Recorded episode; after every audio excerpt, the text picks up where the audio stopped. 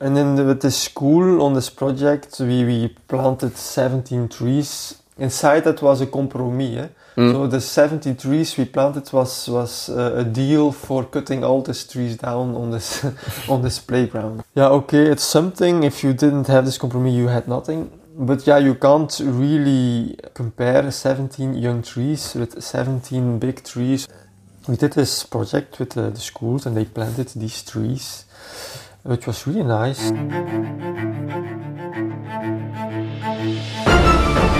Stick Your Neck Out. The weekly podcast of the Giraffe Heroes Foundation.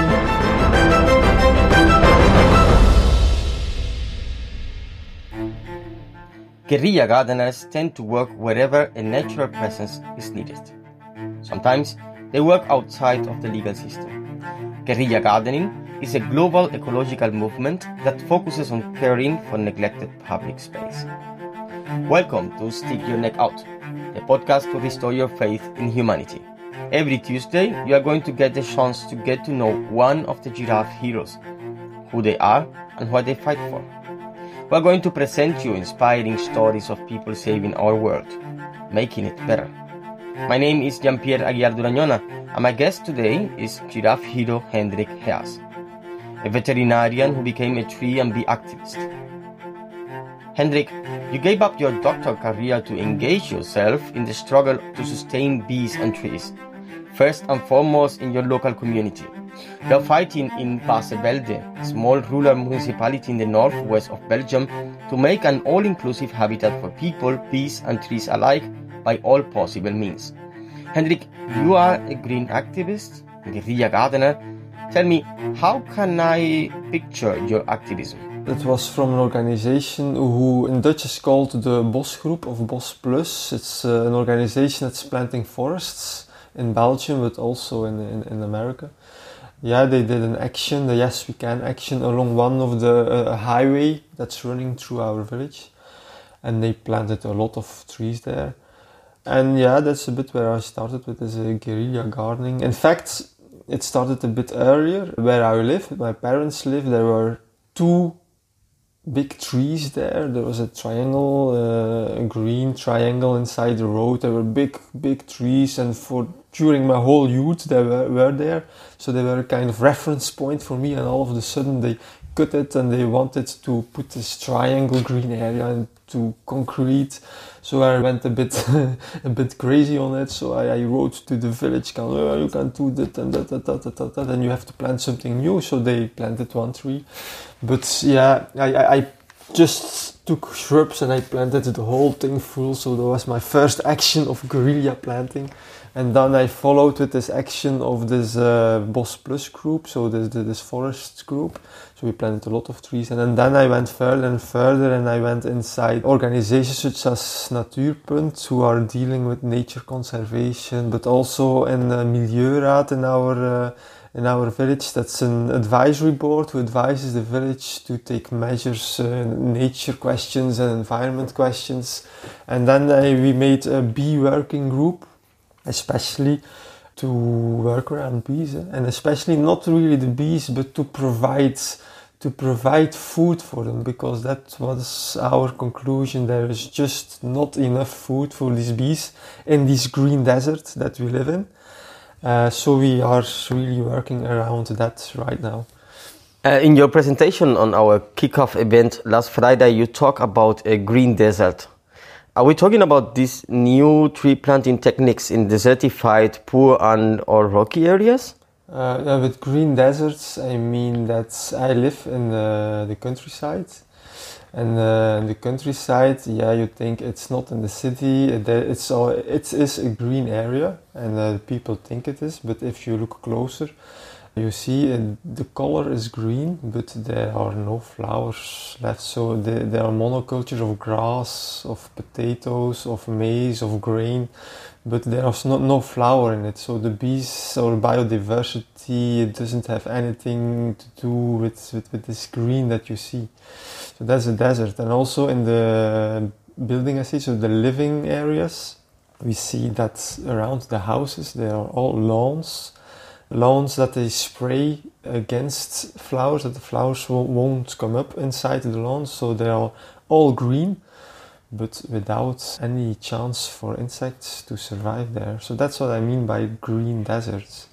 And there are ways, so in agriculture, there are ways you can solve it. So you have the agroecology and agroforestry, and these are new techniques that you can use to include nature in the, the farming process. But that's not really something as an individual that you can do something about It's that's something the, the, the farming uh, organization has to introduce. What we do with our bee working group is more about convincing people to yeah to change the law to plant more trees, to plant more shrubs, to plant more flowers, to not always mow the lawn once a week. That the flowers that inside it they can bloom, insects kind of something, and also for uh, the village council, uh, the public space we make plans and we say to the to the village so you can plant th- these trees there and that there and so we are trying to make this green desert less of a desert and more a blooming area for our uh, bees so you have this uh, i mean you're talking about this big uh, village where you have like everything or where you grow up tell us a little bit more about how, how can i picture it how can i see this this village of you well, yeah, it's a small village. I think 3,000 people that, that are living there. It's an agricultural village, so you have the center of the village, and then, yeah, it fades away, and then you have agriculture. So in the center of the village, that's where I live now. I, I lived, I used to live with my parents a long time, eh? and that was in the in agriculture, so really on the countryside. Eh? So not in the center of the village, on the countryside. I lived there yeah, a great uh, part of my life. It is really big. It has 20,000 square meters, something like that. We had a lot of animals, a lot of green. So yeah, I was really into this green from my youth on. But then yeah, I went to school, right to high school, to university. I became uh, a doctorate, so I did my doctorate, a PhD. So I, I think I was more busy with that and also with cycling. I did a lot of cycling then, it was my passion. But then when this happened with these trees, it changed a bit. Mm. And then also I moved to this uh, big, our big garden inside uh, the center of the village, which was once of my grandfather. He bought it in the early 80s or end 70s. Okay. It was really a very, very nice garden. So yeah, it's a small paradise inside the the village of Bossevelde. Inside there's green deserts effect. And my goal is to increase this paradise because I started, I think 2009, 2010 with bees. So first with the classic beekeeping. That was a bit a disaster. I changed and with more uh, natural beekeeping. So in our garden they are, uh, I think, nine hives now. Yeah, and we see, like I said, they are, have not enough food. So I want to increase this amount of food by increasing our garden to the surroundings, and that's what we do now. We want to plant, plant, plant, plant all over the place. so, what can I, as an individual, do to help reforesting? Because you want to plant and plant and plant. plant but plant, what can plant. I do? I mean, well, that's a problem. Eh? We, we are we are limited in our planting. Eh? In our own garden, we can plant it full, but that's the problem with bees. When you have sheep and they are within the fence, they eat what you give them eh? to eat. But bees, they are there. They have they fly in the periphery of three kilometers. Eh? So that's big. That's the whole center of our village. So there you have to provide the food. You can't do it alone. So you have to create an awareness in the people, with the people of the village, that uh, our bees have no food. So we have to create an additional source of food. So we need your garden. In fact, eh? that's what it is. Your garden now is it's a lawn. Eh? Bees don't have anything. They, they, they can't find food there. So we try to convince them, first of all, to get the awareness of where there is a problem. You live in a green village, but it's a green desert. It's not really a green village. And then, yeah, you have to you have to come up with some actions to to plant at least one one tree in your garden or just some square meters that, that, that you can rewild or you can seed some flowers so the people in fact can help and if they just plant one tree in their garden in a village in a building estate of 200 gardens you have a small forest eh? Mm. you have a, a bee friendly forest in fact in flanders when you take all uh, gardens it takes 8% of the surface of Flanders. Eh, 8% is more than you have nature uh, fields, fields of nature inside Flanders. So if you if we rewild all these all these gardens, yeah, we have a we have a new forest. Eh? As a matter of speaking. So if so, if everyone just plants one tree, we have a small forest inside. That would be Also, great. That would be great. would be I, very I remember Friday you talked and, and showed us a picture, um, actually two pictures. This was some kind of before and after. On the first one, you could see like this beautiful green garden with a playground, kind of. On the other picture, you you showed us like like there was a big cement house over there. Yeah, that, that was a shocking, shocking picture, and I was really, and I'm still, I'm still mad about it. eh. That that's the village council who does that. That's, so that's a public space. It was a playground. Uh, next to the playground was this small, small amount of trees. Yeah, you can't call it, you can't call it a forest, but yeah, the children were playing there, playing inside course. the forest. But yeah, on the plan it's it's colored as building area, so you can build there. But yeah, then I gathered some people because it's a playground and, and, and nature is so important for children. So I, I, I, gathered people, signed a petition. I think I had almost 200 signs. But yeah, the village council they just wanted some money because they just built uh, a community house, so they needed some money, and that that would give them money. So they just sold it, and they um, they cut down all the trees, and they put the really cement house, and then the surroundings around it are also there's no water infiltration. It's just horrible. And there was nothing you can do about it. You can't do nothing about. it. I tried. I, I wrote objections to government and things like that. But it's yeah, if they want to do it, they can do it because it's colored as building area. So in fact, the whole of the village is building area. Our, also, our garden, is little Paradise. Yeah, every year they call. Eh, can you sell it to us? We, we want to to build on it. And they can if, if the family says okay, eh, okay, if Mm. we've had it, so you sell it, then they come 25 houses on, that- on that, spa- Yeah, on yeah, that space. And it's a bit crazy that it's possible. Yeah. I think you talked something about being with some kids and planting some yeah, trees. yeah, yeah, yeah. Because it's the future. The kids is the future. There should be an educational component. We are working with uh, creating awareness. eh. Uh, like Andre Wermelinger, who did the podcast la- last week, he's more inside the bees. We have bees, we are working with bees, but they are more a measure to say, like the canary in the coal mines. Eh? To Mm. say, so van, yeah, now we have this, this colony, we are September, they now in fact they should be full of honey to become through the winter. Yeah. Mm. So this hive we put in inside the tree, we, we lowered it, we looked, there's not one drop of honey in it because of this green desert. So that creates some awareness, but most important part is that you go to schools eh, and that the the children that, that you learn them eh, how important nature is and Mm. that a bee is not something you have to be afraid of because it stings you and Yeah.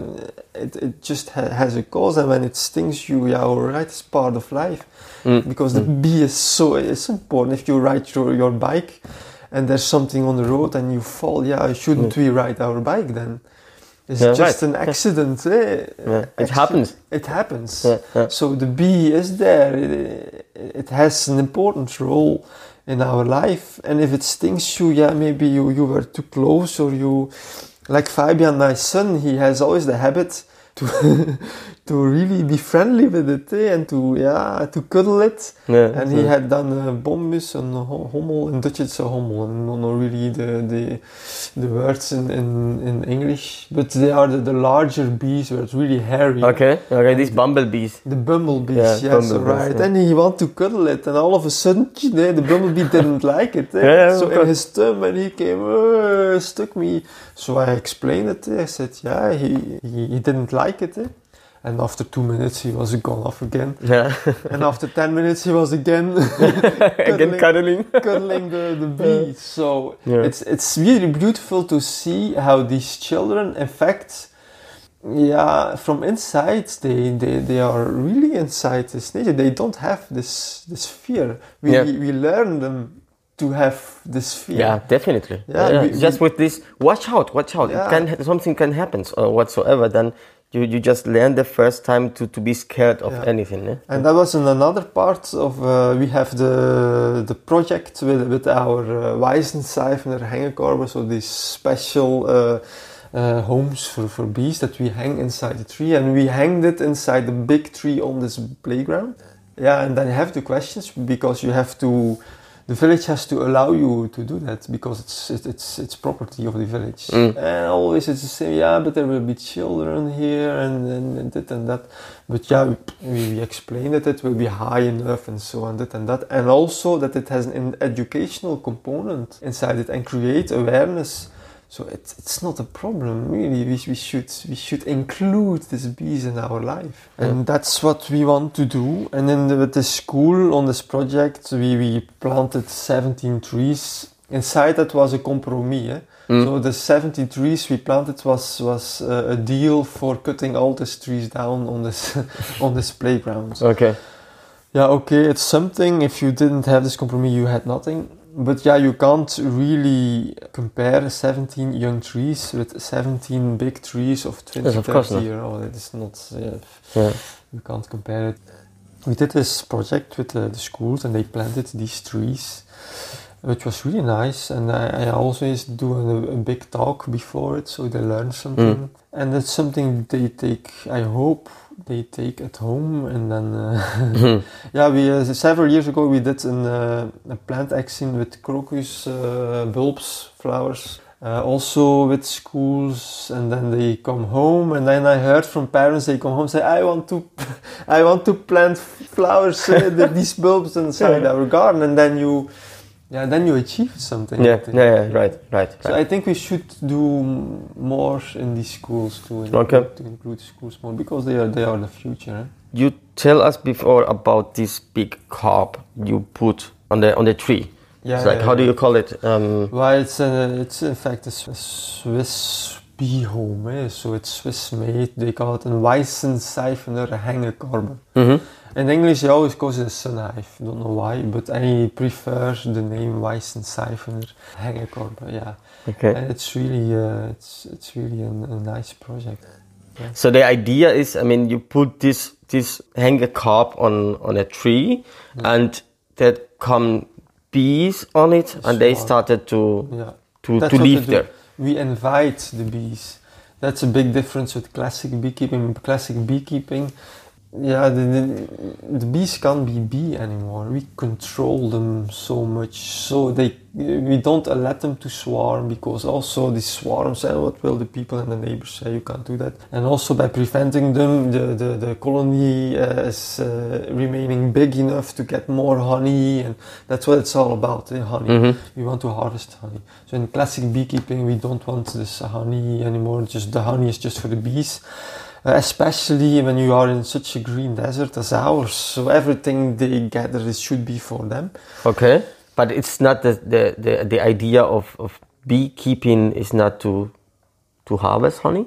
No, and it's also not to to it's not to, to harvest honey. It's just to to create a home for the bees because there are not enough homes for bees in nature. Eh, bees, they are in fact uh, they are living inside hollow trees. Yeah, there are no hollow trees in our garden. They are eh, really big trees from hundreds, more than hundred years old, and there are uh, hollow areas in it Mm. so they can but for the rest there is nothing left maybe in an, uh, an, an, uh, an empty chimney or something like that. Okay. I, I know a swarm which is, which is in an empty chimney in, uh, in our village. But the main idea of this hängekorbe is to invite a swarm. So our bees, they just swarm and the swarm is hanging there. Is it's hanging there and you can reach it, you can take the swarm, put it in another hive. Mhm. If you can't and it's just too high up, yeah, I just leave it there. And one of these swarms just and they just invited themselves inside this hanging corb. And That's that, awesome. that was just the whole idea and it was really crazy because we, we hanged this hanging corb Mhm. and four days after it there was a swarm inside it. That's beautiful. It was really beautiful, yeah. Yeah. We thought, van, yeah, it would maybe take a year or so, but four days after there was Okay. already a swarm in it. So yeah, that was a, a great project. We didn't do anything, we still don't do anything, but we lowered it just to see eh, if there were, was some honey. There wasn't, so I have to feed them. And that's what we encounter with this natural beekeeping. We don't treat them eh, against parasites like varroa or virus. We don't treat them. I have the impression after five, six years they they come through winter, but we have to feed them. If we don't feed these bees, they die. Yeah. So what we are seeing now is that without treatment against the diseases, somehow they, they find a way to deal with these diseases through natural selection. It's natural. Yeah, so in the beginning I had some losses, now I have less losses. But if I don't feed them, I have dead, dead colonies. So our conclusion is, but yeah, we have to we have to feed them and plant, plant, plant. Eh? Like I said, Friday we plant and we won't stop till we drop. yeah. No, that's right. You learned about the beekeeping first with your wife, Sarah, Yeah. and then you just switch or change from traditional beekeeping to natural beekeeping. Why are you so fascinated with these bees? With the bees? With the bees, if I'm so fascinated, I was always a bit busy with, with green and nature. Not really outside the bees, and that's really interesting because I met Sarah in 2008, 2009, I think, and that was a bit the first thing. She says she, she doesn't have really this background of, of this green, but she was also, yeah, it came, came, it really, the idea came from Sarah, so hmm. why shouldn't we do a course beekeeping? So I immediately said, yes, yeah, great. And at that time, I wasn't really busy with, with these bees. So we did one year eh, basic beekeeping, second year advanced beekeeping. We learned everything you had to know about the life of bees and, and how you should treat them to get this honey. eh. And then we started. We got a hive from um, from a family, uh, an old family uh, from Sarah. hmm Yeah, so the first year it went really didn't went very well and said yeah you have to treat treat treat otherwise it won't manage so we started to treat but pff, the problems kept going one hive zero hive one Yeah. hive two hive zero hives and said oh and what you have to do you have to use this this acid strips or put drops on it on bees and to prevent swarming you really have to put all the, the there are really windows inside and you mm-hmm. have to put them out and you have to find this the, the swarming cells and to mm. cut them out and if you yeah, it was really a mess bees everywhere stress and I oh. didn't feel good about it. Also so beehive is very dependent upon the, the temperature inside the hive. Yeah. every week when you open this hive there's a temperature drop which yeah the varroa mite likes it eh, this temperature job. So i said no no it's nothing for me. Or i will stop with beekeeping. But then i heard about a more apicentric way of beekeeping natural beekeeping that you you, you can just leave this beehive alone. And it's yeah it's such logic. At that time it doesn't yeah it was really a revelation. You just do nothing. And i experimented uh, with um, with several types of beehives, like André has it. Uh, and also this Weissenseifener hängekorb. I have a top bar hives, I have Warré hives, uh, all, all, all types of hives. And the bees are doing rather well now. In every hive I, I, I put them in. And then I also discovered that my grandfather also was was a beekeeper. So it was in blood. So sometimes something my genes is Yeah, there yeah, that I yeah it, I discovered afterwards. it's not because my grandfather was a beekeeper I started beekeeping, but yeah, apparently it has to do yeah some Natural yeah, selection. natural selection somewhere in the genes. There's a bee gene or something Yeah. like that. Yeah. No, it's nice, but it's, I mean, I find interesting that you said like by doing nothing, you are doing a lot. So Yeah. it's not not doing nothing. Yeah, It's because classical beekeeping, when we, we talking about amount of, of colonies, eh, it was really one, zero, two, zero, maybe three, zero. Then one of a sudden, I, I, I tried to, you have to multiply your hives. eh. Mm. So on uh, on an artificial way, eh, so you, you just split your hive and, and then I had 10, I made 10. Eh? Mm. Yeah, the winter after I had again three. Yeah. But then I did do nothing, and I went from from one to three, and then for three to two, for two to six, Wow. yeah, and then to nine, and last year I went from nine to seven. I have fourteen. Hmm. So you see the difference, and I have too many hives for this green desert. This is a problem problem now. Yeah. So I'm thinking, yeah, there are just too many honeybees now for this for this green desert. And for me now, I'm thinking about it. So maybe I shouldn't feed them anymore. Yeah, okay, and then mm. and then select on the honeybees who are more resilient with a less amount of food.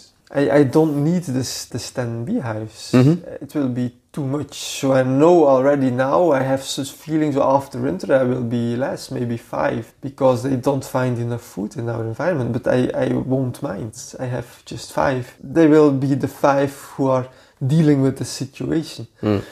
So I think not only on on on on, uh, on diseases you can select on a natural way. I think Yeah. only on the amount of food you can select on a natural way. That you have maybe we have to decide. Oh, we will become smaller, but because when we be, become smaller, we don't need this large amount of food. So that's what I'm now thinking about. Maybe I shouldn't feed them anymore. But yeah, it's just then you see your colony dying, eh? and it's yeah.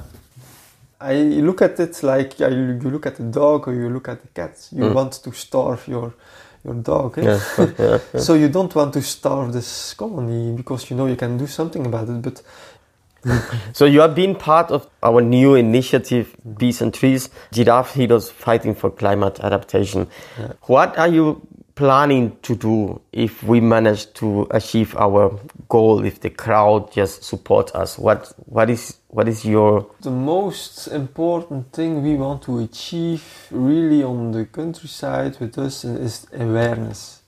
We want to increase this amount of awareness which isn't there. It's, slightly increasing. Also with putting the hive there, the people are interested. It's really beautiful hive as well. Shows you can explain. But before I thought, yeah, we are we are making plans eh, for planting trees inside. Uh, I showed this picture inside this village estate. Eh, we, we would we, we made a, a, suggestion to plant about 178 trees Mm. would be there. Yeah, should we should we collect money to pay that? No. That was the first idea, and don't think we should because it's the responsibility of the village council to say we want this to Mhm. plant these trees and we want to invest in it. It's not because they don't want don't want to pay for it that we should pay for it. I think we should use this money to increase awareness, to think of, of, of actions we can make we can do Mm. to increase the awareness inside the village council, so the people politics eh, who decide, but also and more important, the people, for instance, that living inside their, the, the living estate, because we encounter vandalism. Mhm. Yeah? So the trees we, we planted with, with, with, with these kids, two or three almost every year, they are they are vandalized. And then the politics say, yeah, yeah, look, eh, they don't want trees. Why should we plant trees then? That's what we, we had this this meeting on when, last Wednesday, and it was really a depressing of the depressing meeting with the uh, advisory board and the environmental advisory board that advises the council. It's really depressing, and the politicians are sitting there and say, yeah, yeah, but we have to ask the people that are living there because maybe they won't like it, and That's how, how it's possible that you won't like to have no, trees. No, yeah, but and the, and, and the village council they signed the climate adaptation charter. Eh? We made a climate adaptation charter and it's in eh, trees and all these things and you have ponds to, to for water infiltration and things like that design it and then you come with practical solution that inside the charter they won't do it because yeah the people won't like it so we have to work mm. about it and i think with the money we should we can collect. We have to think about projects we can do measures we can take to increase the awareness because then yeah it will be more easy to um, to do other projects and, and, and, plant trees because being without being vandalized afterwards. Yeah. yeah of course you have to you have to create a conscience. So let's let's say i yeah. give you right now like all the money you need and the power and the choice and you have you have the ability to do whatever you want. What is the first thing you will change right now?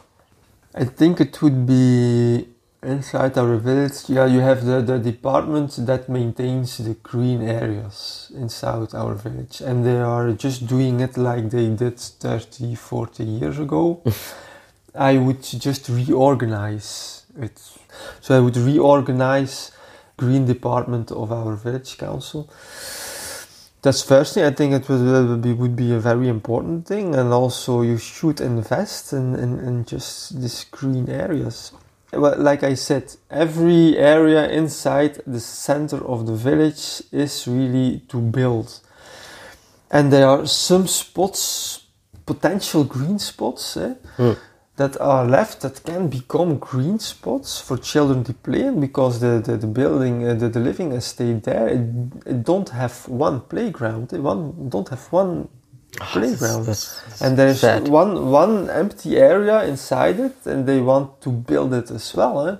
Hmm. So you just bought the one full so without any playground. So what I would do with every money I would have, but it would be a lot of money, is just buy, as a village council, buy these spots and make green areas of it.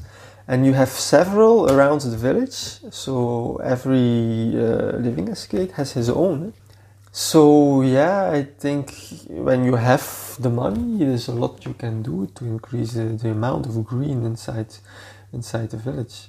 What is your message to our crowd? Message, yeah, plant, plant, plant, and don't stop till you drop. Thank you, Hendrik, for your visit. I'm glad to be part of this uh, nice initiative. Next week, Tom Amat is going to be talking to Chris Malins, a giraffe hero who is also part of this campaign and a teacher and a researcher and has been developing holistic nature based educational ideas for teachers and children for over a decade.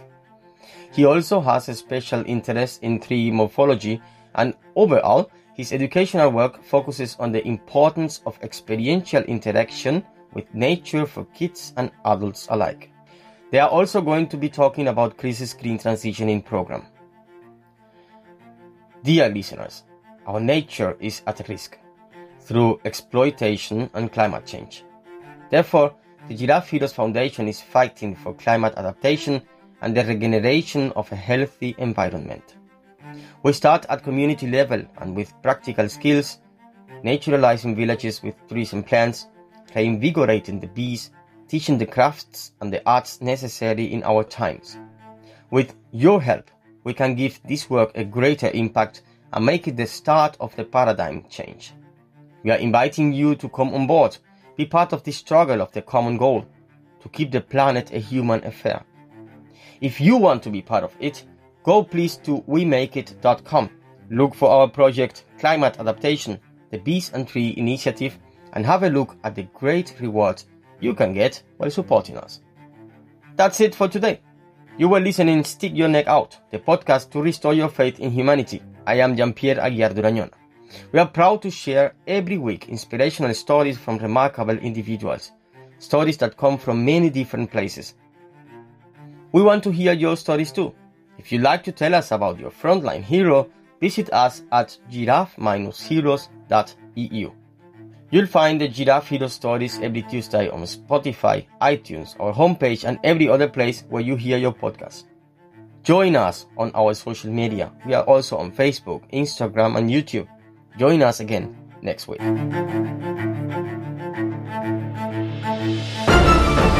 Stick your neck out. The weekly podcast of the Giraffe Heroes Foundation.